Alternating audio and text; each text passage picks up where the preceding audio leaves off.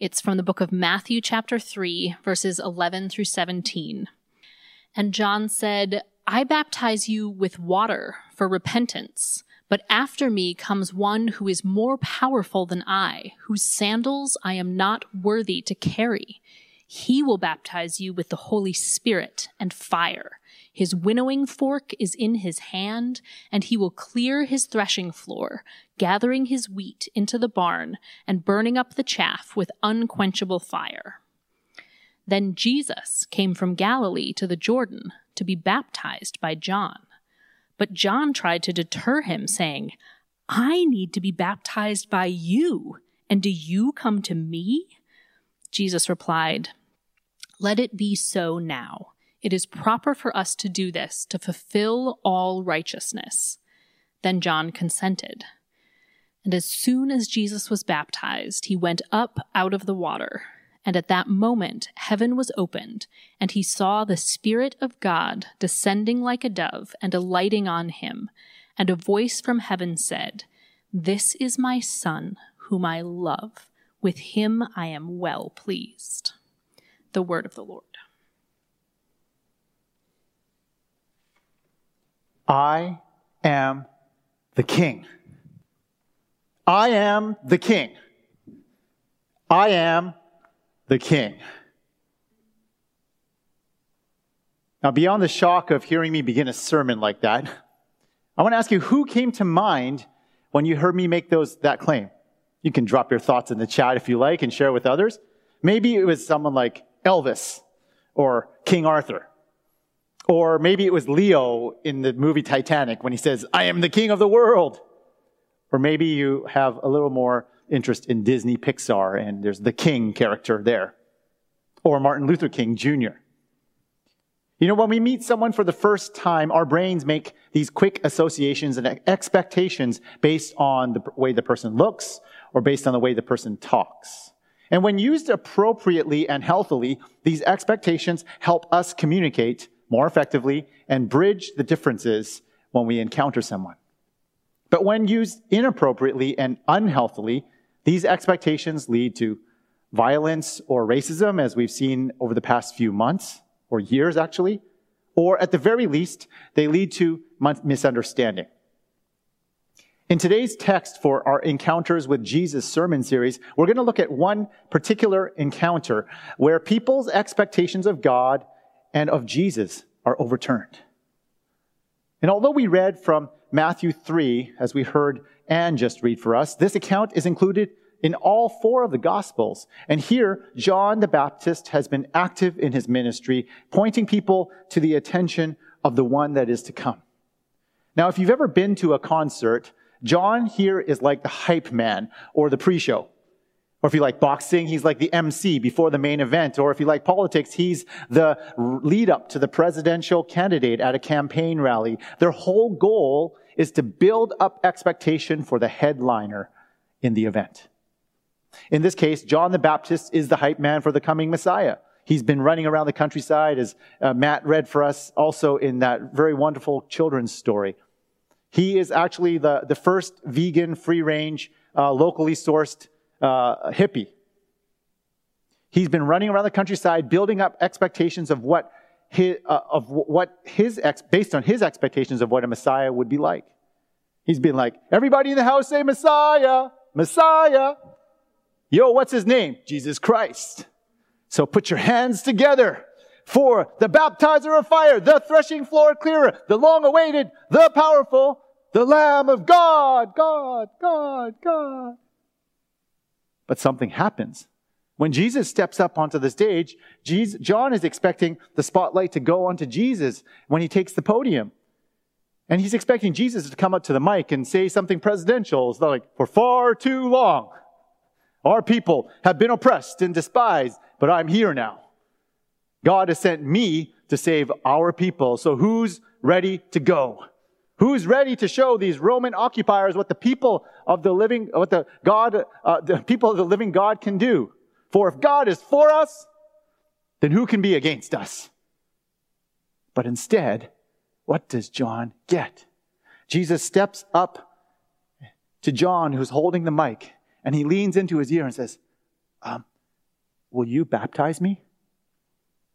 Think about that. John's left dumbfounded. The whole rally is for Jesus to get the attention. And John's like, Me baptize you? You're the Messiah, aren't you? You should be baptizing me. So what's going on here? For John and the, John the Baptist and for all of us, we all come to Jesus with our expectations. But Jesus, we find, overturns many of our expectations. So my question for you as we begin is, what kind of expectations do you have for God in your life and for the world that we live in? You know, like John the Baptist and many that we will encounter in the Gospels, people come to Jesus with expectations for what God can do for them. My life is going to get better with you, God. I'm going to be blessed. You know, God, you're going to help me be fully who I believe myself to be. For John the Baptist and for other Jews of his time, it was an expectation for what a Messiah will be and what the Messiah will do.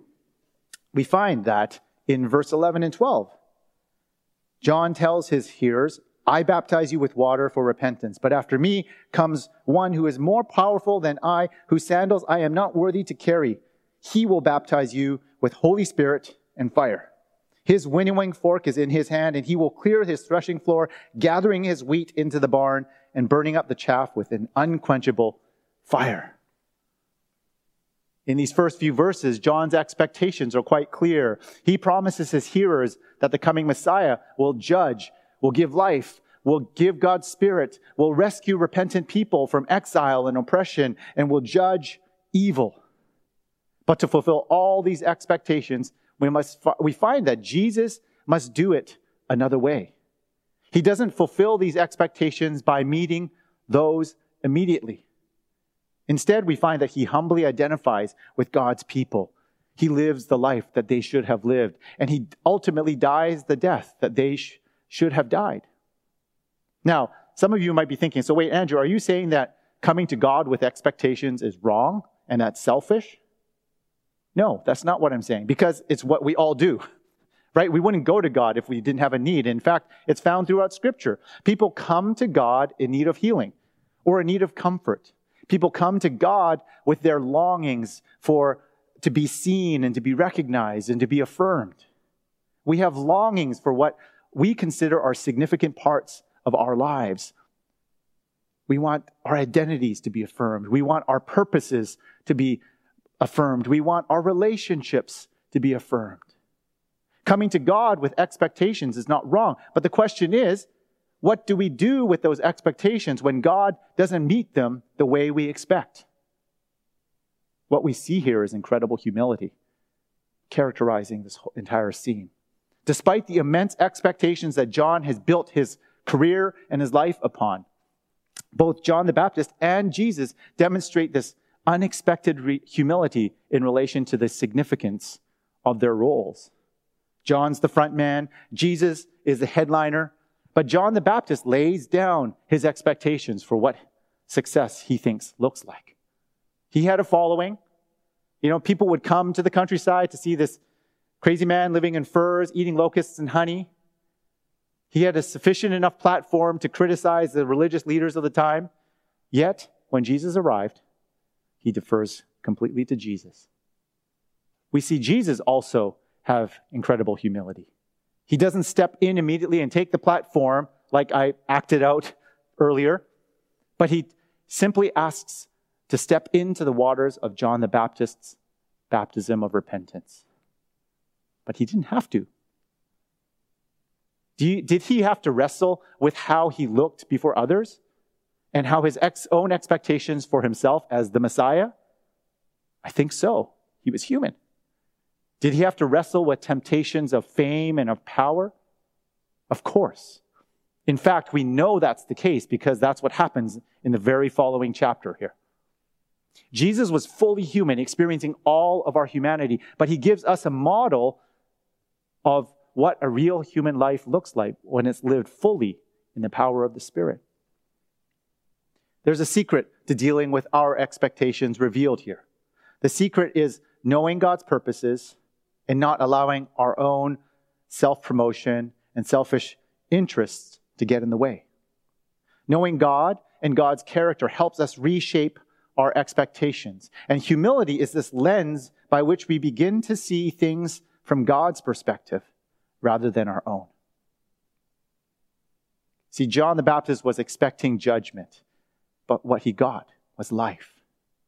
You know, in our media saturated world that is vying for eyes and views and clicks, we're often presented with information that is extremely polarizing when it comes to politics, especially. Media outlets find that they can accomplish this goal of getting views by playing to their audience base, whether it's a conservative or a liberal leaning base. They understand the human psychology of emotionally driven decisions, so they play, might play on the discontent and the fears of their readers. You know, conservatives, I think, fear unnecessary government intervention and control will lead to injustice and inequality. But liberals will fear that unequal access to resources will lead to injustice and inequality. This week, there was an article in the Washington Post that reported on how the city of Minneapolis has had one of the most progressive policies applied over the past 50 years. Despite increasing taxes on the wealthy and redistributing education and housing resources to needed areas, the income and wealth inequality between whites and blacks has not decreased. In fact, it's increased in that same period. So, as a conservative, if you read that and you say, you'll judge and say, see, that's exactly why liberal policies don't work. But liberals will see that and say, see, that's exactly why we need more resources to address functional and practical segregation. We want someone to come in and make the right judgment to solve the problems that we see in the world. You know, John the Baptist is coming in with expectations for the Messiah to judge the empires that have wielded injustice towards God's people through the ages. The Jews have been oppressed for centuries and, and thousands of years. They have no land. They have no wealth at this time. They have no leader. They don't feel seen or affirmed or recognized. And they expect the Messiah to come and change all that. In, in John's mind, this coming Messiah is one who is powerful, and this powerful leader is going to stir some, you can fill in the blanks yourself. And he literally is stirring it. And he uses this architectural imagery. John uses uh, and gives this image of all the harvested wheat that's gathered together on this thing called a threshing floor, which is this hard, packed surface. And all the wheat is placed on there, and they take a winnowing fork. I got a rake here, but it's a winnowing fork. Imagine, and they're stirring it around, and they pick up the wheat, and they lift it up. He lifts it up in the air, and in the hopes that the light, uh, unusable parts of the wheat, which is called chaff, is blown away and carried by the wind. So he's stirring it and stirring it and lifting it up in the air, and the good stuff is separated from the bad stuff. And you keep the good wheat and put it away for use. And this Messiah is going to come in and step in into the limelight, and God will use this Messiah to judge the world, lift up the oppressed, tear down the oppressors, rescue God's people, and start this new era of God's reign in the world. That's what they were expecting. You know, we too can find ourselves a lot like John the Baptist. I know I can for sure. When I see, I find judgment rise up in my heart when I see acts of injustice. I find judgment bubble up when some, someone shares a social media post that I disagree with. And I want God to help m- make that judgment happen. But what do we do when that sense of judgment, and especially with how we view the judgment of God? You see, we often judge things based in the present, in our world, based on how we perceive God's judgment happens in the future. We can have a warped view of God and the gospel if we overemphasize God's judgment. When we overemphasize God's judgment, we find ourselves tempted to play God in this world, judging others or at least acting unmercifully towards them and dehumanize them. But we can also have a warped view of God and the gospel if we underestimate God's judgment. See, when we underestimate God's judgment, we find our, ourselves underplaying the importance of God's holiness, underplaying the demand to repent of our sinful ways and that changed lives are possible in Christ. The life that we experience doesn't have to be the life that we experience for the rest of our lives. And this scene overturns all of our expectations of what God does for us, not only after death, but also in this present life. In verse 13, what happens when Jesus comes? He says, Then Jesus came from Galilee to the Jordan to be baptized by John. In this scene, the one who prepares the way and the Messiah himself meet for the first time. Well, not quite the first time. They met before when they were in the wombs of their moms. And John expects Jesus to step into the limelight and begin leading God's people in power and might and launch God's people into action with a rallying cry. But instead, Jesus asks John to baptize him. We find that in this action, God's judgment works just a little bit differently than we might expect. What happens after Jesus is baptized in verse 16 and 17? It says that as soon as Jesus was baptized, he went up out of the water, and at that moment, heaven was opened, and he saw spirit, the Spirit of God descending like a dove, alighting on him, and with a voice from heaven saying, This is my Son, whom I love, with whom I am well pleased. Think back to an earlier scene in Scripture. If you're familiar with it, when Israel fled from Egyptian slavery, they passed through the waters of the Red Sea. And, they, and they, when they came up out of the Red Sea, their oppressors were judged and drowned in that sea. And after passing through the waters, Israel was then given the law, and that confirmed their status as God's special people, as God's son, as God's firstborn. Here, when Jesus comes up out of the water, there is no active judgment of sin and injustice, at least that immediately takes place right at that point. After passing through the waters of baptism, rather than the law being given, we find it is God's Spirit that is given to Jesus, and Jesus is declared God's Son. You know, for Matthew, in his gospel is written specifically to Jewish hearers. The point is not lost. I'm sure for them as they hear this, that Jesus, that Matthew is saying Jesus is the new Israel. Jesus is the new firstborn son of God who's arrived in person. And the Spirit descends on him like a dove, indicating that judgment will not come like through war or through violence or through oppression, but judgment will come through making peace. Jesus soon begins ministry in the power of God's Spirit. And Jesus begins this new era in history where God's kingdom reign is quite different than what most Jews would have expected. We find here that judgment, at least our view of God's judgment, is self, is judged by God's Spirit. You see, in, judge, in Jesus' baptism, judgment happens, not, but not the way we expect. Rather than judgment coming in like a heavy hand, judgment comes in like a gentle dove. And rather than judgment coming in like a taskmaster forcing his servants to do things, judgment comes in the form of a loving father, affirming his son's core identity as the beloved son. And through baptism, we find that what we primarily identify with is not judgment, but life. Life as God's beloved child a child that is seen and affirmed by the living God. And it's by living fully into this identity as God's beloved children that we, as God's people, bring the greatest judgment on the world around us. This is the significance of the Christian baptism.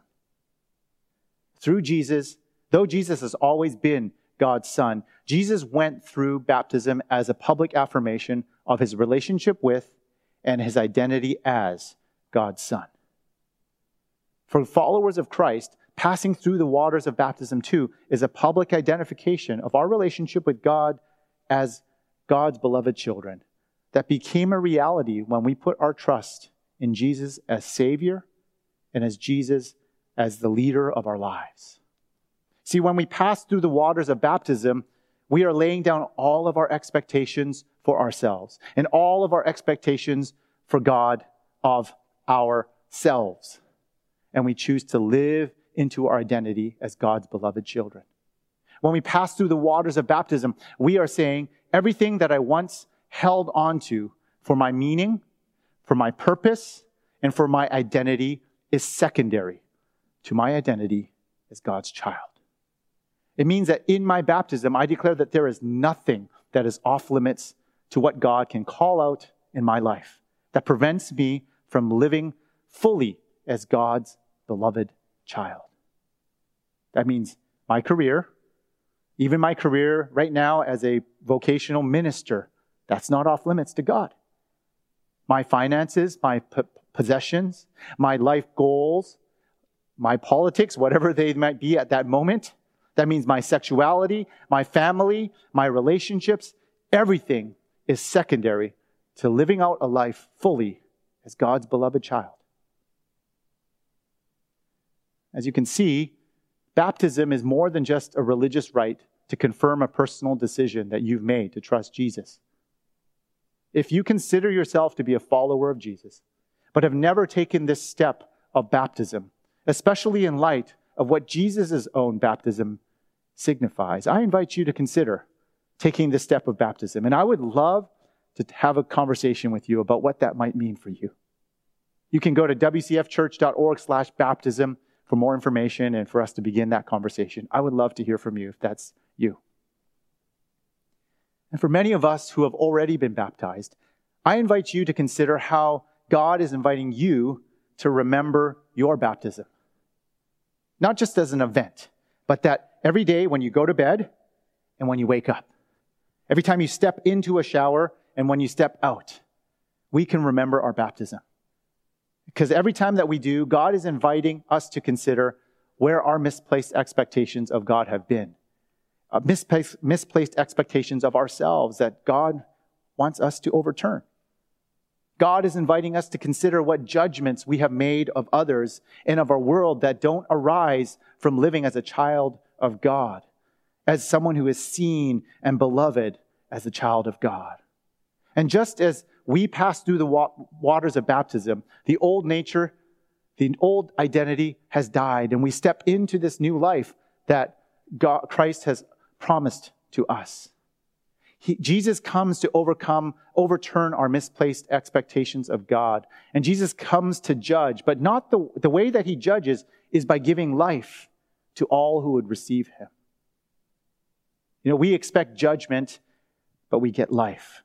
But we also expect judgment, and we also expect, no, we, we, we too also expect to give judgment, but we also are invited to give life. You know, John the Baptist has been doing ministry. He's been telling, setting up for Jesus' arrival and telling people to repent. But when Jesus steps up, John may have expected Jesus to continue in the same vein, step onto the stage, talk down to God's people. But what does Jesus do? His first act, Jesus does, is to go down to be with God's people. And he shows the way of living into this new life as God's child in going into the waters of baptism, Jesus signifies, identifies with the need of God's people. Jesus, Jesus identifies with humanity's need for salvation. And one commentator remarked on this movement Jesus might well have been up there in front, standing with John, calling on sinners to repent. Instead, he was down there with the sinners, affirming their, his solidarity with them, making himself one with them in the process of salvation that would he would do in due course accomplish. And so God invites us to the same as we follow Jesus not only in the waters of through the waters of baptism but also in how we engage in the world around us. You know, we are called to call out injustices in the world, but the way that we do it isn't only by judging those who are on the other side, who we think are on the wrong side of history. You know, there's only one person in the universe who can truly make that claim of seeing what's on the right side or the wrong side of history, and that person's name is Jesus. So we must hold our views very humbly. So when we identify problems in this world, we view them with humility and with deep love. And we plead with those who might, we might disagree with on important matters to do so with empathy and with a posture that's seeking to learn and to understand. Even more comforting in the scene is that Jesus is gifted with an affirmation of the Spirit. And we too are gifted with that same gift of God's Spirit to live out our baptism faithfully in the world. And this same Holy Spirit was promised to Joel and the, the prophets Joel and Ezekiel. And this same Spirit was given to purify us and to change us and to help us live in obedience to God's laws. And this same Spirit gives us a new heart. And with the gift of the Spirit, we find that real change is possible, and that begins to bear fruit in our lives and in the world, and so bring judgment. So, what do you say, WCF? What do you say of God's, of your expectations of God? Will you remember your baptism and allow God to overturn your expectations of Him, your misplaced expectations of Him? Will you remember your baptism and step into this new life that God has promised to you so that you can bear God's judgment to the world, full of love, full of grace, and full of peace? May it be so, Lord, to the glory of your wonderful name. Amen.